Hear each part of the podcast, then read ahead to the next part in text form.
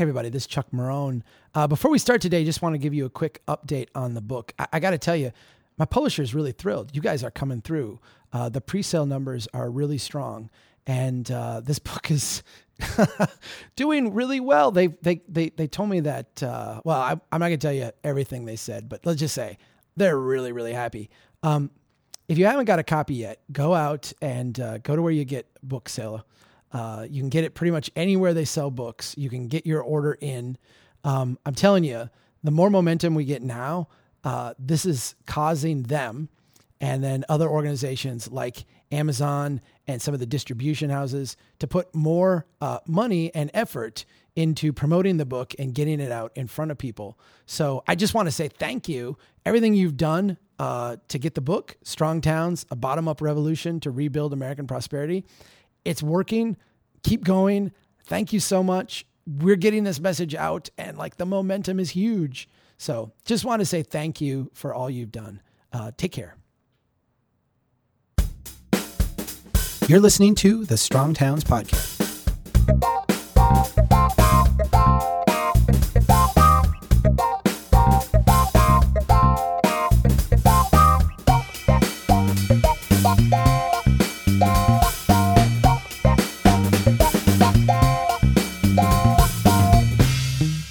Hey everybody, this is Chuck Marohn. Welcome back to the Strong Towns Podcast.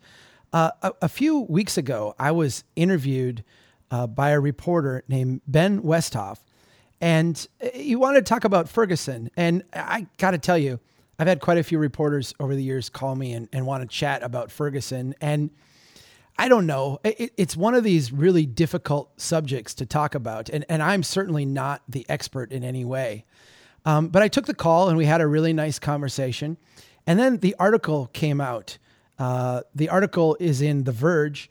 The title of it is called, let me scroll up to the top where I've got it. Ferguson, 5 years later, the killing of Michael Brown sparked protests against police brutality, but the city faces new insidious problems.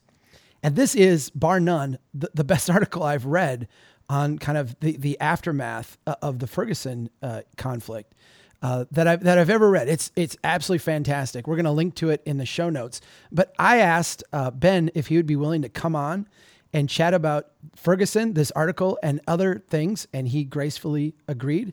So Ben Westhoff, award-winning journalist out of the St. Louis area, welcome to the Strong Towns Podcast.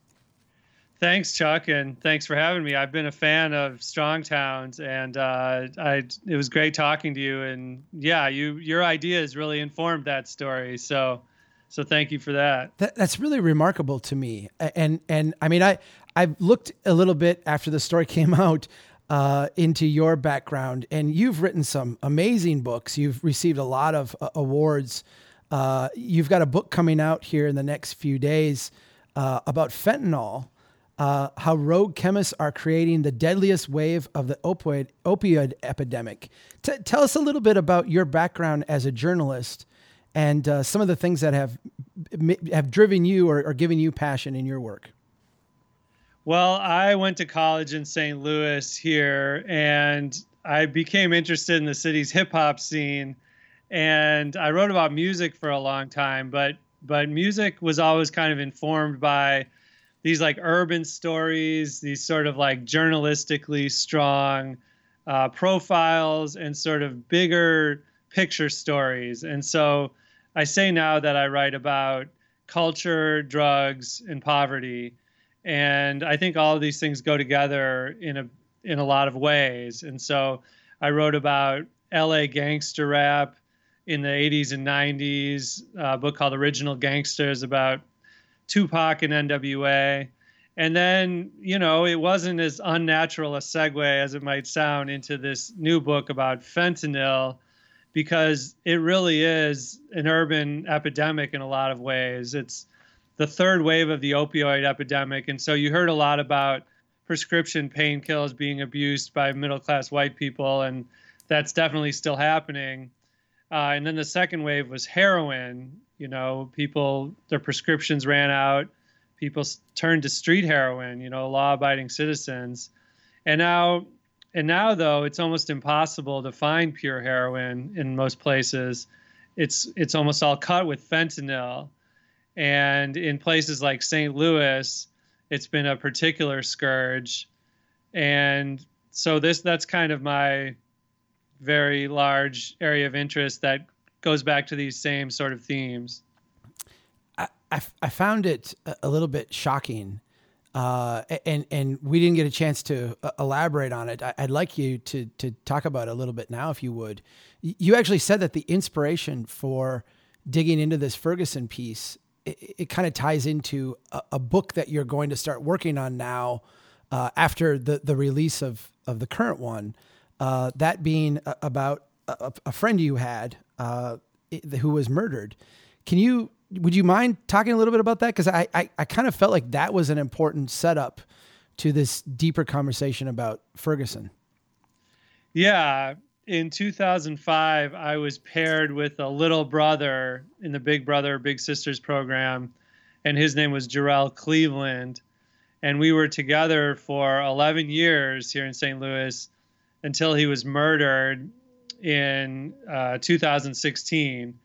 And his family lived in Ferguson at the time. And a lot of the characters in this story for The Verge about Ferguson are his siblings. And I quote his dad too. And so since Jarrell was murdered 3 years ago, I've been trying to find out how it happened. The case is still unsolved, as so many of these cases are when, you know, young black men are killed. They're very rarely solved. And I'm trying to find out what happened, you know, and at the same time, I'm learning a lot about just the social fabric of Ferguson and as relates to the Strong Towns message and this story, how Ferguson came to be how it is now. And it used to be just a kind of mostly white bedroom community. And how did it go from there to a place that now has a really high crime rate, has all these, you know, this driving while black, incidences of unfair policing, Michael Brown's killing, you know, how did we get from here to there? And so that's part of the question I'm trying to answer. So you start this story with a boy named Jovan, or a young man named Jovan Cleveland. That's Jarrell's brother? Yeah, exactly. Okay. Fascinating. His story is gripping because here's, I think, and I'm guessing this is why you chose him, seems like the prototypical young man trying to make his way in a difficult place. You talk about him trying to cross the famous West Florissant street and go to where the old little marketplace that was part of the kind of ground zero for the attacks and the protests, and the new community center that is there. Can you talk a little bit about that experience? And do you think that that's a typical experience in that neighborhood? Yeah, the West Florissant Avenue corridor is just sort of the most ugly, sort of unsightly bit of street. That's where the protests and the rioting and the looting took place after Michael Brown's killing. And, you know, everybody saw those images on the news of the buildings being burned down, the McDonald's, the Quick Trip gas station, all of that. But then I don't think people realize that the five biggest low-income housing projects in Ferguson are all pretty much right there. And so this is a strip that is the lifeline for people who live there, including Jovan Cleveland. And so there's been so much money poured into this area, something like $65 million or more. And yet this corridor is just so ugly. It's full of, you know, predatory loan places. It doesn't have any legitimate businesses that sustain employment and keep money in the community. And that's sort of the terrain for so many people in this area. I'm going to quote from the article here. You said, for example, today, Jovan, did you say Jovan? Jovan. Yeah. Jovan. Okay. As a Minnesotan, I would want to lengthen out that A. Jovan attempts to cross West Florissant Avenue, the area's major thoroughfare. He is nearly crushed after a car traveling between 45 to 50 miles an hour cruises through a red light behind a fire truck flashing its lights. And then he says, I'm just glad I wasn't looking down at my phone. One of the things that struck me, and I think this is, you know, as limited as our contribution here at Strong Towns was to this overall, you know, kind of national dialogue that began or really grew after Ferguson. You know, the limited observation that we had was that this is not a place designed for the people who live there. You've been there, you've experienced it in a more intimate way than I have. How true is that statement? Yeah, it's completely true. I mean, it's harrowing just to drive down that street can be a little scary. You know, there's so many lanes, people are going by so fast. And then to walk is just like, you know, you really have to keep your eye out because the sidewalks are so narrow. They're not ADA compliant. There's so few crosswalks that you often have to try to cross through that, all that mess of traffic. It's just parking lots everywhere, concrete. I've seen people try to bike down that street, but it's certainly not something I would do. How do you think? Because the thing that I've struggled with trying to understand, and you put a lot more meat on this bones than I have ever been aware of in this article, but you talk a little bit about the other side of Ferguson. I think you talk about the kind of middle class running their 5Ks and 10Ks, going to Starbucks. You know, there's a very affluent part of Ferguson.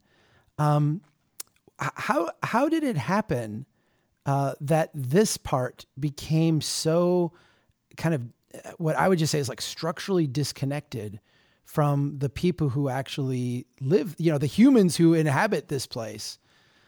What would you point to? What kind of things would you say got us to this point?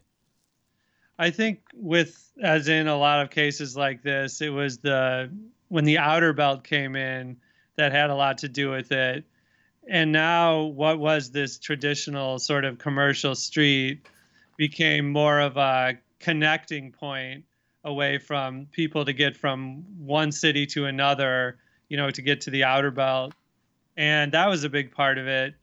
You know, the more affluent part of Ferguson poured a ton of money not that long ago into trying to make their downtown area more walkable, more pedestrian friendly, more bringing the businesses closer to the front of the sidewalk, things like that, and have had a lot of success, actually.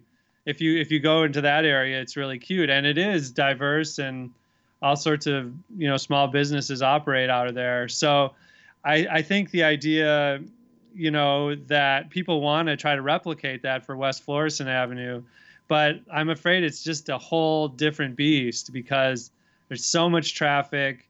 And I think the powers that be are just loath, you know, like you said in the article, they're concerned with traffic first and foremost. And I think they're too scared to try to imagine a life where people couldn't drive as fast as they can now.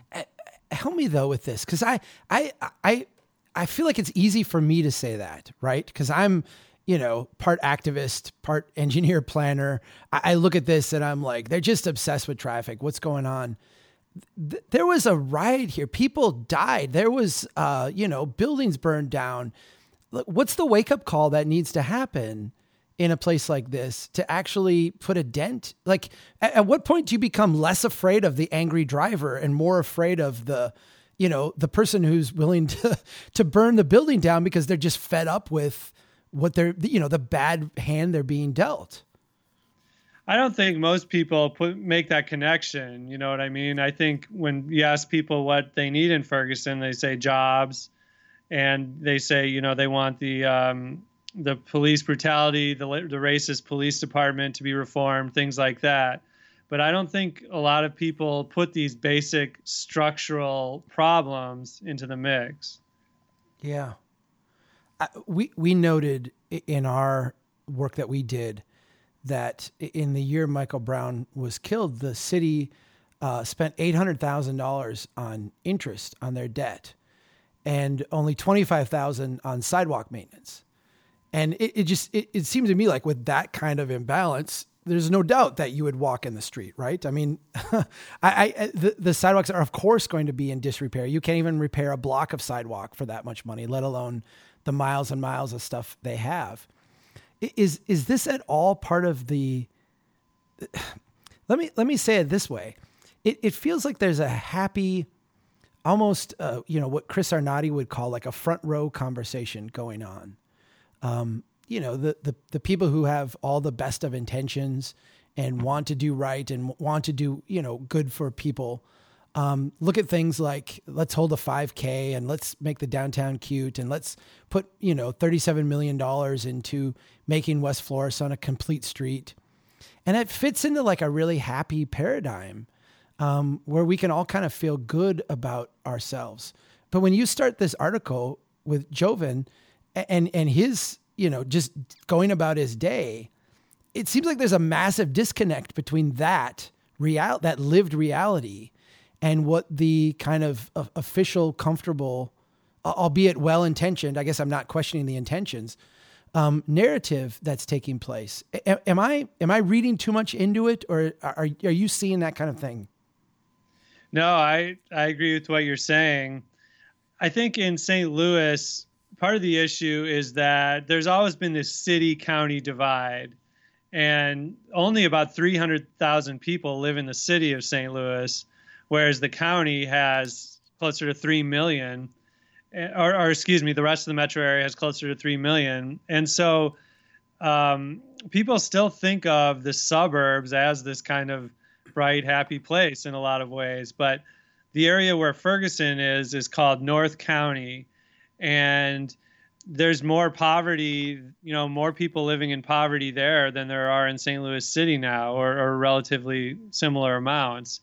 It's been this sort of dramatic change in recent decades, and it's happening so fast that I don't think people know what to be done. It's sort of like people are still sort of focused on the city and these revitalization projects. But meanwhile, St. Louis looks more and more like a ghost town, and it seems like more efforts have to be focused on a lot of these inner-ring suburbs. You mentioned the push for jobs, and I see that too in the conversation. It seems though like a lot of the prescription for jobs is, how do we get the Starbucks to come in and open up? Or how do we get the McDonald's to put in another location? Or how do we get, the next big box store in?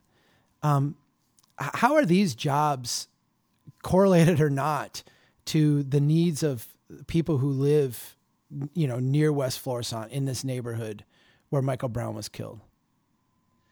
The Washington Post did a survey of this, and they found out where all the people working at this Starbucks lived, and none of them lived in this low-income area where Jovan lives. And there's a sense, there's basically... a lot of these places are near the outer belt. A lot of these restaurants and big box stores and Starbucks and whatnot, where those have gone in. And for decades now in St. Louis, they've been using tax increment financing to try to help these blighted areas. And as you have documented on your site, it just seems to go wrong so often. And in Ferguson, it was especially problematic. And, the Sam's Club and the Home Depot and the Walmart, these aren't places that are offering a lot of employment to these people who live in these areas. And part of the issue is transportation. It's way too far to walk. The public transportation is very dodgy. And a lot of these residents don't have cars. So... you don't have to do any complicated math to figure out what's happening.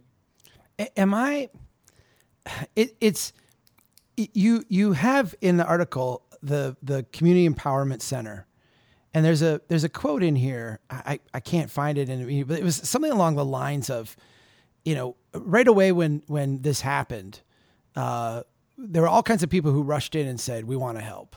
And I think someone, you even quoted someone as saying it was pillow talk, right? Like it was like, hey, I want to, you know, I'm going to be here forever.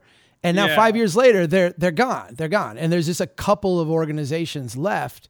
And those organizations are kind of doing triage on the day-to-day stuff. How have we not seen structural changes here?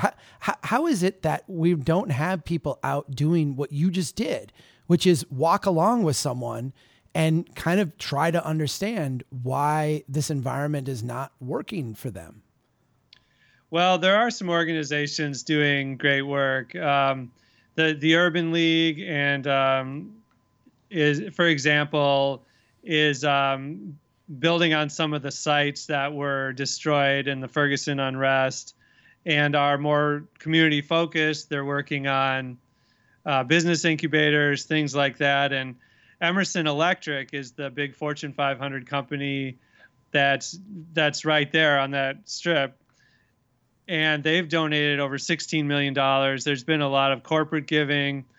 There's been other local organizations who are very much still in the game, but what you're saying, the systemic change is the problem. And part of that has to do with Missouri law that prohibits raising any sort of taxes, property taxes, for the sake of benefiting the city. And so you get strange situations where a place like Emerson Electric, which is one of the biggest companies in the nation, only donates, I think it was by one estimate, $86,000 in its taxes go to Ferguson every year. That's it. That was as of 2013. Right. And so, it's great that they gave $16 million, but like if they're not contributing their property taxes, then it's not going to last. Right. Yeah. That's not really a stable base when you've tiffed away or what have you that much. I'm going to read something from your article because I thought it was very powerful. And I think it goes against what those of us many of us who are not close to this geographically would assume maybe the opposite. You said, even with the groundswell of activism, the reforms and the influx of redevelopment dollars, life is not better for low-income and Black Ferguson residents 5 years after Michael Brown's death. In fact, by a number of measures, including murder rate, poverty rate, and small business revenue, it's worse. And the lack of progress can be seen most vividly on and around West Florissant Avenue. That's a powerful statement, particularly, I think, when a lot of us, and I'm including me in this, although maybe I'm more cynical than others, I think a lot of us would assume that with all the attention given, all the, just basically all the politicians that went there, all the stuff, that this would not be the case. How is this possibly the case?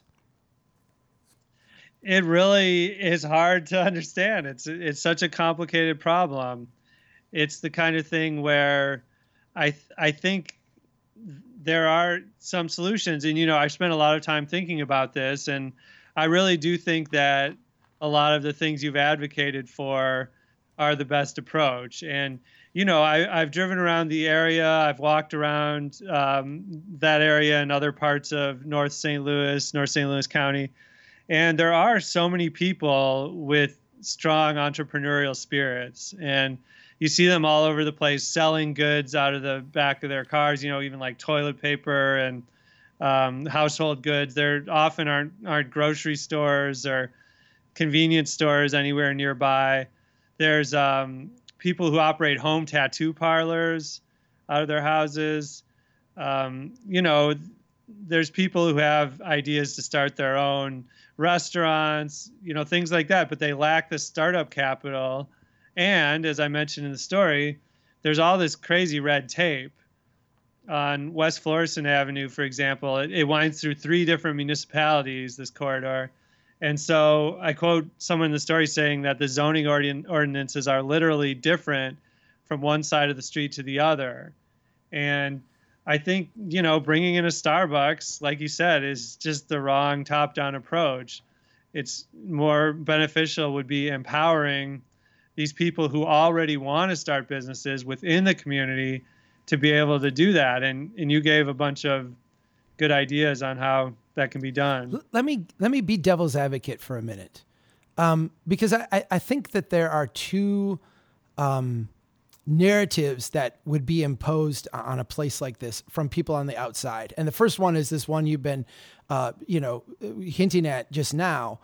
So let me be devil's advocate and say, the people of this neighborhood, the people in Ferguson, especially in these poor neighborhoods, just lack the capacity or the motivation or the entrepreneurial spirit to start businesses and do the things that you would need to make it work and flourish. How would you, as someone who knows this neighborhood, respond to that type of insinuation?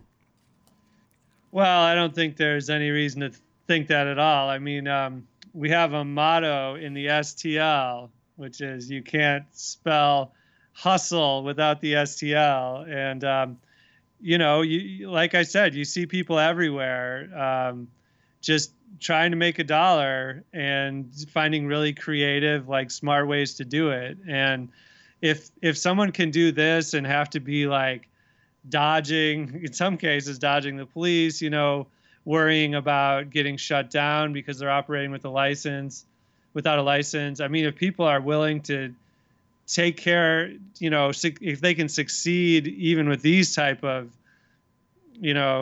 difficulties, imagine what they could do if they were above board. Let me give you the other, I think, critique that would be lobbed from the outside. And by the way, I agree with you. I've found... for example, South Memphis, one of the poorest neighborhoods I've ever been in, the percentage of entrepreneurial people in that neighborhood is so high compared to your standard suburban middle-class suburb. It's just off the charts. These people do hustle. They work incredibly hard. Let me give you the other critique that I hear, and I actually heard this yesterday when I was speaking in Alabama. When I was talking about making investments in underserved neighborhoods, spoke up and said, well, that's all great, Chuck, but these people, and you can take that wherever you want, these people don't have pride of ownership, pride of place. They're largely renters. They don't really care about the neighborhood. Talk about that, because I could talk about it for a long time, but I want to give you an opportunity to kind of weigh in on the perspective that maybe the people who live in neighborhoods like this are just not quite have the same, character makeup as the rest of us do. Well, I mean, it sounds like racism, but I think anyone who spends any time in these communities, take Ferguson, for example. I mean, you really do see just beautiful areas. People really care about their spots.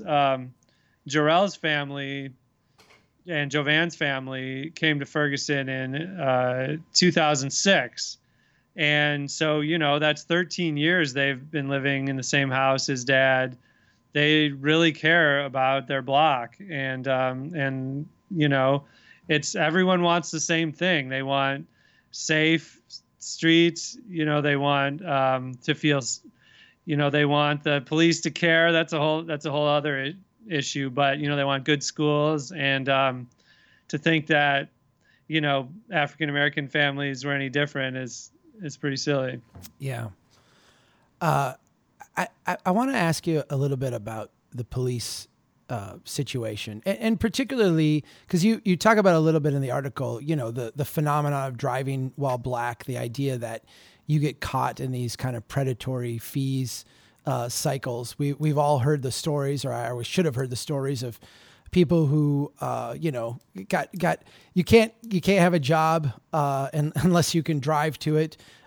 You don't make enough money to pay the fee. They take away your license. Then you got a tough decision to make. Do you drive without a license? Do you lose your job?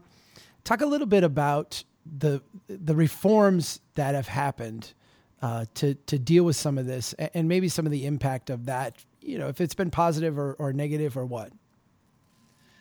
Well, after Michael Brown's death, the Justice Department released this pretty scathing report about how not just Ferguson, but all sorts of the municipalities that are north of St. Louis make their budgets by all these kind of unfair fines and fees. And it's things like driving while black. And these are fees that if you don't pay them, you can literally go to jail. And so it's kind of a modern day debtor's prison, a lot of this stuff. Since then, Ferguson, to its credit, has really made a lot of reforms. And there was actually a state law, too, that prohibited these municipalities from collecting a certain percentage of their budget through these type of fees. And so that has been something positive that has happened in recent years.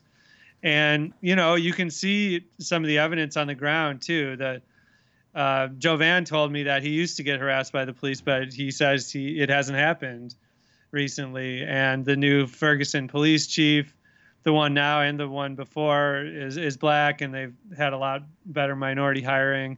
And so in that regard, you know, the one caveat, I guess, is that to make up enough revenue for their budget, they raised the sales tax, and that is a, you know, regressive tax as well. So it's not perfect, certainly.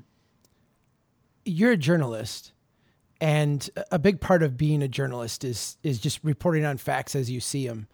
That's a little bit different than what I do, which I think there's an expectation that when I give a critique of a situation that I have answers or solutions or at least ideas that we could try to make things better.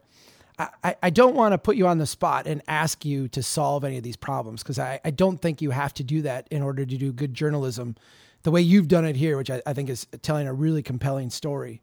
But I do want to, before we're done, just give you an opportunity to say, you know, is there something that is not being done out there that should be? Is there something that you think would make a difference or would be an improvement? Is there something that we're doing that we should stop? If you were going to give advice to the city of Ferguson or the St. Louis region or residents in this area, what advice, if any, would that be? I think the first thing that needs to be reformed is the way that they collect property taxes, and not just Ferguson and St. Louis, but all over the state of Missouri. And there are these sort of unnatural caps that really limit how a city can build its budget through its big companies and corporations rather than nickel and diming its own citizens to death. And I think that would be an important first step. I also think that, like I said, you have to create an environment where it's more easy to be entrepreneurial. And, you know, you're more of an expert on that than I am, but I would say empowering potential small business owners is critical also. You know, like we've said, they've come a long way in terms of making the police force more accountable to the citizens, but, you know, they still haven't met all of their requirements from the consent decree following the Justice Department report. So I think, you know, like getting more Starbucks and Home Depots and all that, I think we can sort of relax about that and instead try to basically empower the people of Ferguson. Sure. You've got a book coming out September 3rd. This is going to run around that time. So it might run on the exact day when your book comes out. Tell us a little bit about your new book, and would you want to come on? I haven't got a copy of it, but I think I might get one now. And I'd love to chat with you about it. This is a fascinating topic. Well, thank you. Yeah, absolutely. Basically, fentanyl now is killing more people than any drug on an annual basis in American history. And I wanted to find out where it came from. And I went to China. I infiltrated a pair of synthetic drug operations there. And almost all, you know, we think of places like Afghanistan and Mexico as supplying our drugs, but China is increasingly the one doing it. Trump just went off on a tweet storm about this today. But, you know, so I spent a lot of time exploring the darknet side, you know, the dealers who are selling this stuff. But I also spent time on the streets and in St. Louis. and went to this old abandoned Magic Chef factory. There was this company, Magic Chef, that made stoves, which had this like 500,000 square foot factory that's completely abandoned. And now it's a shooting gallery where people shoot up heroin and fentanyl. And I went there with a former dealer, and he also showed me, you know, the place where he sold drugs. I spoke with a lot of addicted users and found out how this sort of works on a transactional basis. So it was kind of an exploration of every ladder of the drug trade. So, well, I don't want to discredit you for our audience. I don't think this will, but you're from Minnesota. Yeah, that's right. How does a guy from Minnesota wind up writing books about hip hop, rap, and now fentanyl? This is you're making me feel a little cooler than I otherwise would be. How does this happen? Well, first of all, Minnesota has an amazing music history. True. As I hope everyone knows, Bob Dylan from Bob Dylan and Prince, The Replacements, Atmosphere. I could go on and on. But yeah, I mean, for me, it's just always been about the stories and the journalism. I mean, I never wanted to be one of those music critics who twiddled my thumbs and discussed, used a bunch of terms that the listening audience didn't understand. But I've just, when I came here for college, that was around the time Nelly and all these St. Louis rappers were blowing up.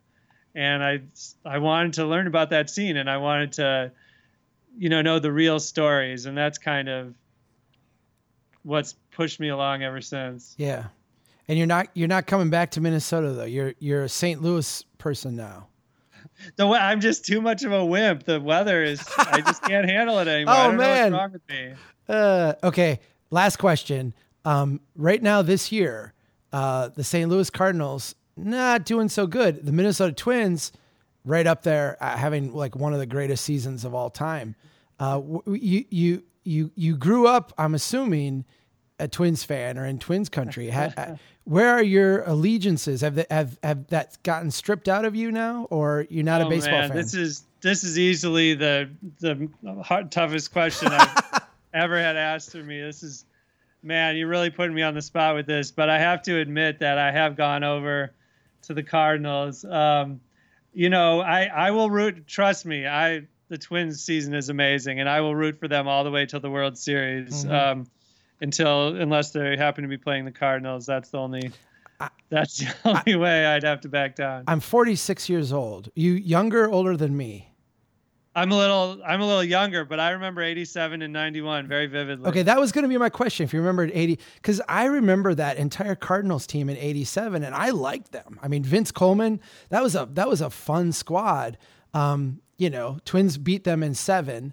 And I'm happy for them that they've won in subsequent years. And we, had the 91, but it's been a long drought. But I can respect a Cardinals fan. That's a team with a lot of history and, a really great franchise, no doubt.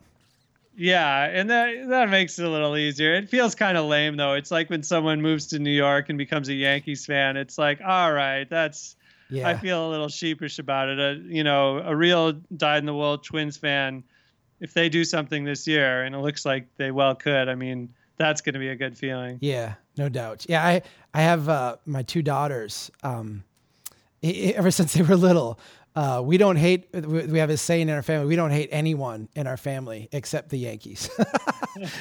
You're allowed to hate the Yankees, nobody else. Ben Westhoff, thanks for taking the time not only to join us today, but to put the effort into writing this piece.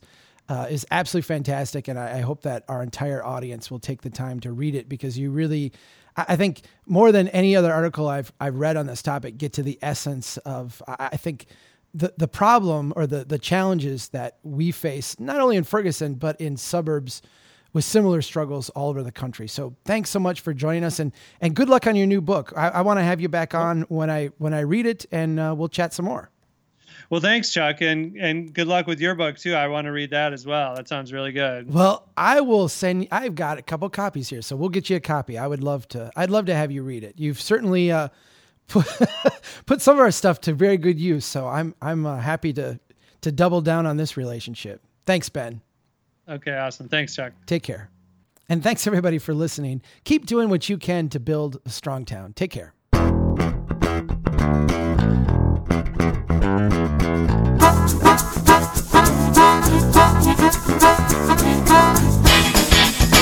Taking risk is a necessity to becoming rich.